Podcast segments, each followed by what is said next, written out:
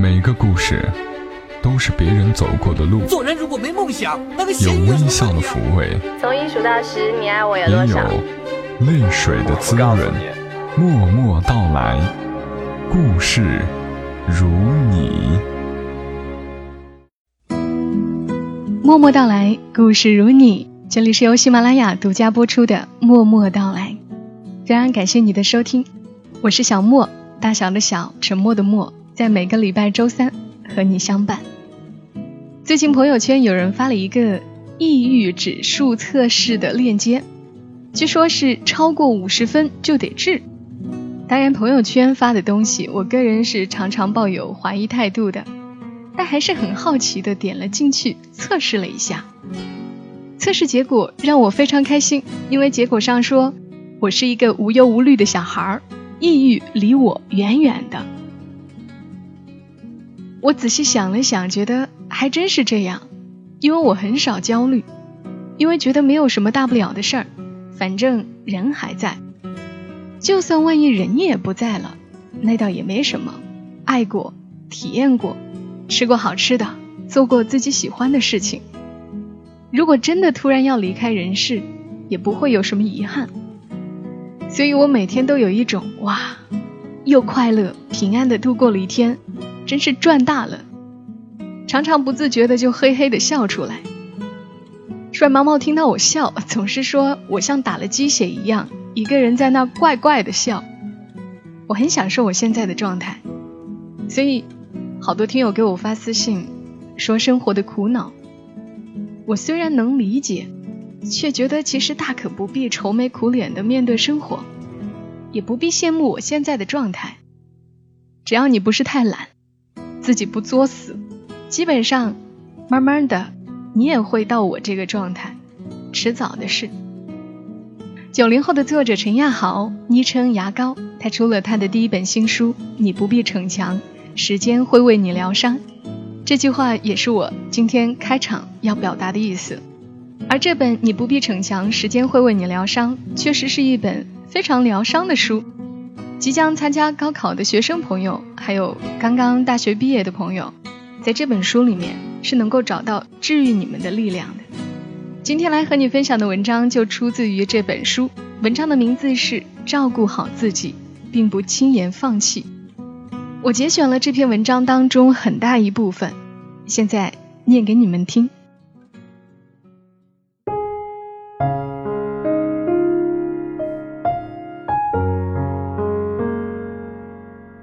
去年冬天的时候，我去找一个老同学吃饭。他正在攻读教育专业的硕士学位。那天他在听一个讲座，我到的时候还没有结束，索性就进去听了一会儿。我不清楚这是什么内容的讲座，不过有意思的是，我发现来听讲座的都是年龄四十到五十之间的阿姨。朋友告诉我，她们都是妈妈。台上的老师在现场提出一个问题：各位母亲。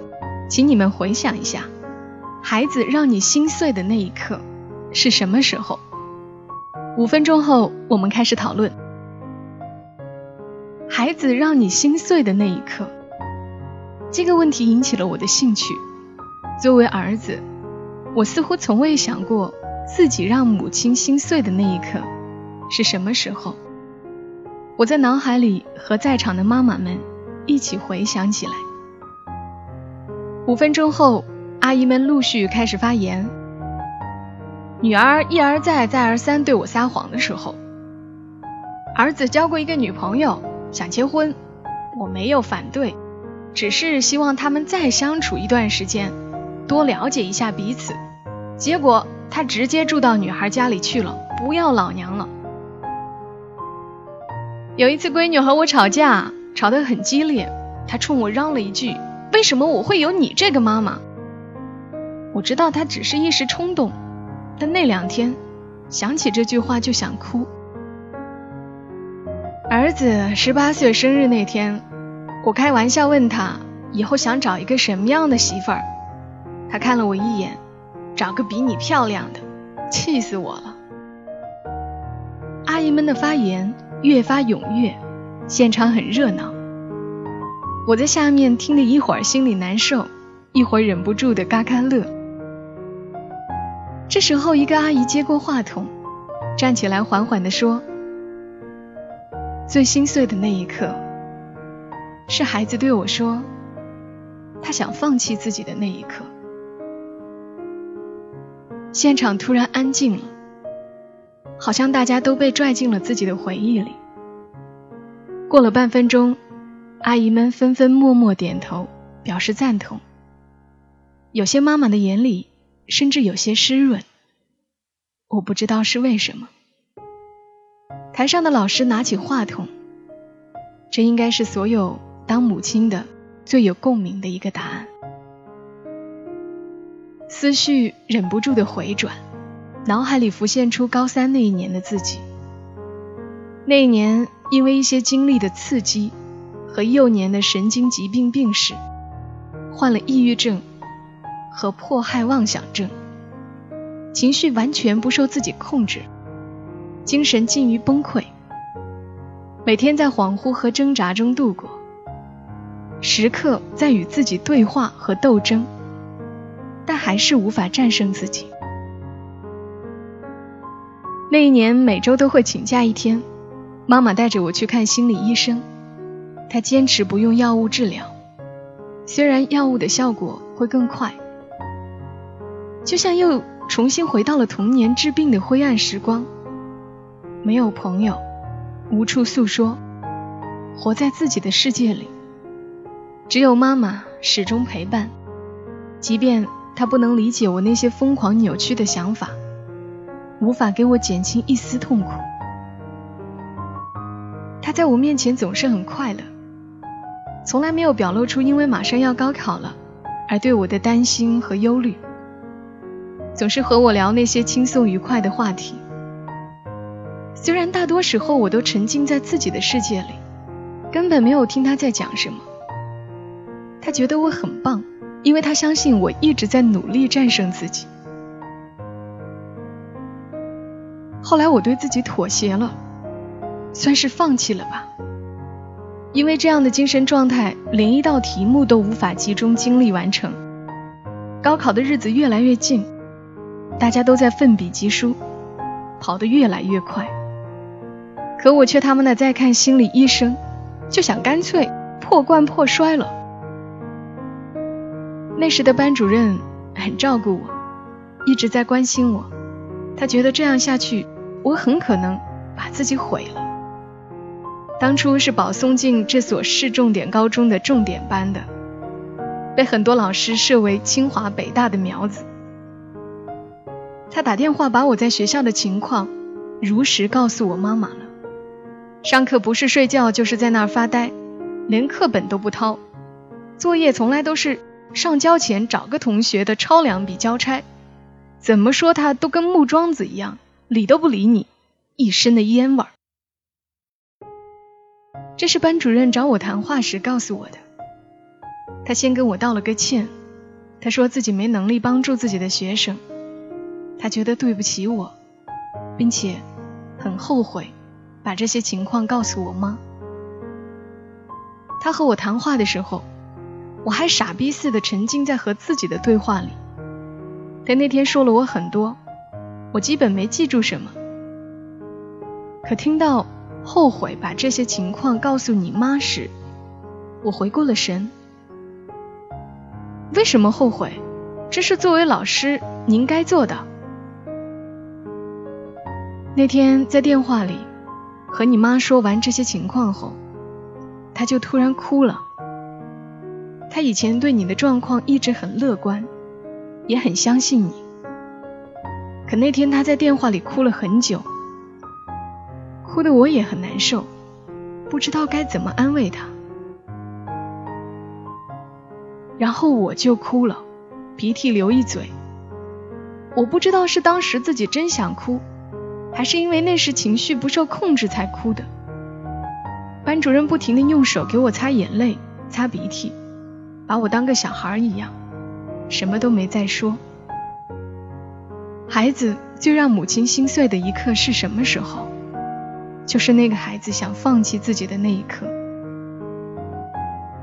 那天之后，我就开始拼尽全力的逼自己了，几乎到虐待自己的程度。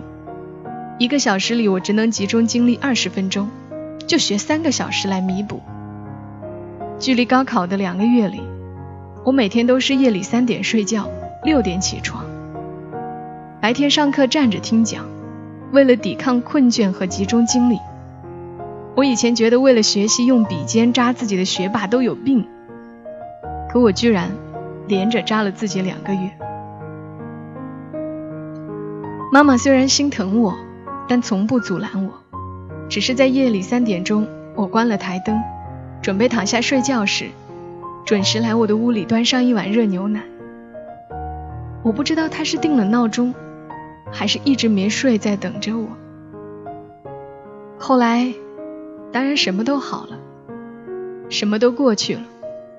啥事儿没有，现在不是帅逼一个吗？高考成绩和老师们对我的预期相差很大，但好在一本压线，去了个还不错的大学。高考过后的那个暑假里，我一直沉浸在对自己的怨恨里，恨自己，恨自己的所有。人来到这个世上就是来受苦的，谁没有点病痛和挫折？谁没有过彷徨和挣扎？我从来没怪过那些经历和老天爷的戏谑，我只怪自己，怪自己有过的退缩，怪自己尝试过的放弃。临去大学的时候，我回高中看班主任，那天一些过去的任课老师正好也在，除了班主任，其他老师都不了解我高三时的情况。过去的物理老师说：“你这成绩怎么整的？是不是偷懒了，小子？”我不知道该如何回答，挺委屈的。可难道用那些过去的痛苦来解释此刻的委屈吗？这世上有太多苦楚，你袒露心扉的讲出来，在他人眼里不过是个借口和软弱罢了。说出来还不如什么都不说。我惭愧的点点头，陪着笑脸说：“是啊，真后悔那会儿自己偷懒。”不知道努力。班主任在一旁打岔，过来拍我的肩膀，看着那些老师笑着说：“不就是一个高考吗？现在去的大学也挺好啊，以后的路还长着呢。我们亚豪啊，以后会越来越优秀，因为这孩子从来不会放弃。”当时我鼻子就酸了，不过这次没掉眼泪，那时候病都好了。已经可以很好的控制自己的情绪了，可以很随意的装酷了。大一那年的母亲节，我给妈妈发去一条短信：“妈，母亲节快乐，谢谢你带我来到这个世上，我会努力成为你的骄傲，永远。”我妈回了一条：“傻孩子，不轻言放弃，你就是妈妈最大的骄傲。”永远。过去收到读者的一些留言里，还有朋友喝醉时、半夜失眠发表深沉感慨时，都问过我同一个问题：你说人活着究竟是为了什么？我觉得问这个问题的人，一定都活得很累吧。无忧无虑的人从不会有这样的疑问，可又有谁会真的能无忧无虑呢？为什么人会觉得活得累？为什么那么多人要活得这么累？为什么不能肆意放纵、享受放荡？为什么不能挥霍时间、游戏人生？为什么不能跌倒了就不再爬起来，一直躺着，再也不用跌倒？因为我们都背负着感情吧，背负着亲情、友情、爱情、挚情，和那些匆匆来过。又匆匆离去的人留下的难以回报的恩情，肩上背着他们，怎么会不累呢？会有责任，有压力，有期望，有束缚。年少时幼稚的自己，总觉得他们都是枷锁和链条，很多时候甚至要为此逼迫自己做那些最不喜欢的事。明明是只有向往着无际天空的鸟儿，却因背负着它们。把自己关进了笼子里。可后来才明白，如果没有他们，也许自己从不会拥有那想要展翅高飞、可以视风雨为无物的坚硬羽翼。孤单时，彷徨时，一个人在异乡为异客时，想起他们，就好像暗夜里突然升起了一个对自己微笑的太阳，什么都不叫事儿了，什么无处诉说的，都可以咽进肚子里了。他们或许给过你束缚。可同时给了你最有力的翅膀，爱，给予一个人的力量真的太强大了。哪怕那个给予你的人已经散去人海，已经去了另一个世界，可留下的记忆随着时光的流逝，却会愈发炽热。你把“爱”字拆分一下来看，不难想象到，就是有一个人在每次下雨的时候为你撑起了一把伞。待你如友，没有年龄的差距，没有时代的隔阂，这就是爱。我有时候也会很迷茫的问自己：人到底为什么活着？为了回报吧，回报那些让你的垃圾变成糖，让你的星辰开出花，回报那些当你蜷缩在黑暗一角时，为你照进一丝光芒的人。可就像我。也是用了很久的时间才明白，那些爱你的人，从不会在乎你活得光鲜或暗淡，荣耀或庸碌，他们关心和在意的，是你是否平安健康，是否一直走在自己的路上。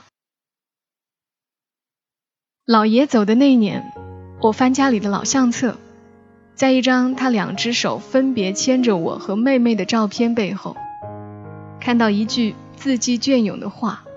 吃饱饭，咬住牙。他曾是省市重点高中的校长，饱读诗书，是那个时代的高级知识分子。可活了一辈子，他所留给后辈的希冀，不过是这六个字：吃饱饭，咬住牙。跌进拔不出脚的泥泞里，重重的摔在地上时，被阴霾笼罩，看不清未来的路时。我就索性什么都不想，把自个儿照顾好，咬牙多坚持一会儿，这就是我要做的。命运多舛途，一路走来才明白一个最简单的道理：照顾好自己，并不轻言放弃，便是对至亲与挚爱最好的报答。人活着到底是为了什么？想那么多干嘛？吃饱喝足，照顾好自个儿。咬紧牙关，别动不动就放弃，够了。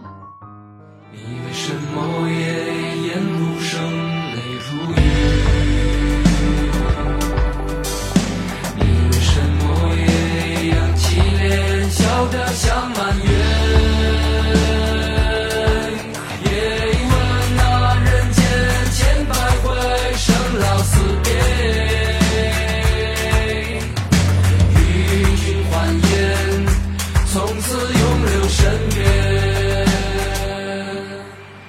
这里是默默到来，刚刚的文字出自于陈亚豪的新书《你不必逞强，时间会为你疗伤》。昨天我还收到一个听友的私信，他在问我：你在这里讲这些小故事，真的能改变一个人吗？我从来都没有想过要改变一个人，只是如果听节目的你觉得，原来你不是孤单的，你不是异类，你所困扰的也是很多人不明白的。你所渴望的温暖，大家也同样都期待，这就很够了。如果能在某一刻让你想明白一些事，拨开眼前的迷雾，那我就觉得更开心。其实我最朴素的愿望，只是希望大家能有这么一会儿，是真实面对自己的。好了，再次谢谢大家的守候。同时，我发现喜马拉雅 APP 上的圈子功能挺好玩的。可以找到默默到来的圈子，在上面发帖。当然，也欢迎你关注默默到来的公众微信“默默到来”的全拼，然后再输一横杠，或者直接搜索公众号“默默到来”，到是娓娓道来的到，就可以找到默默到来的公众微信。好了，今天节目就是这些，我们下期声音再会。小莫在长沙，跟你说晚安。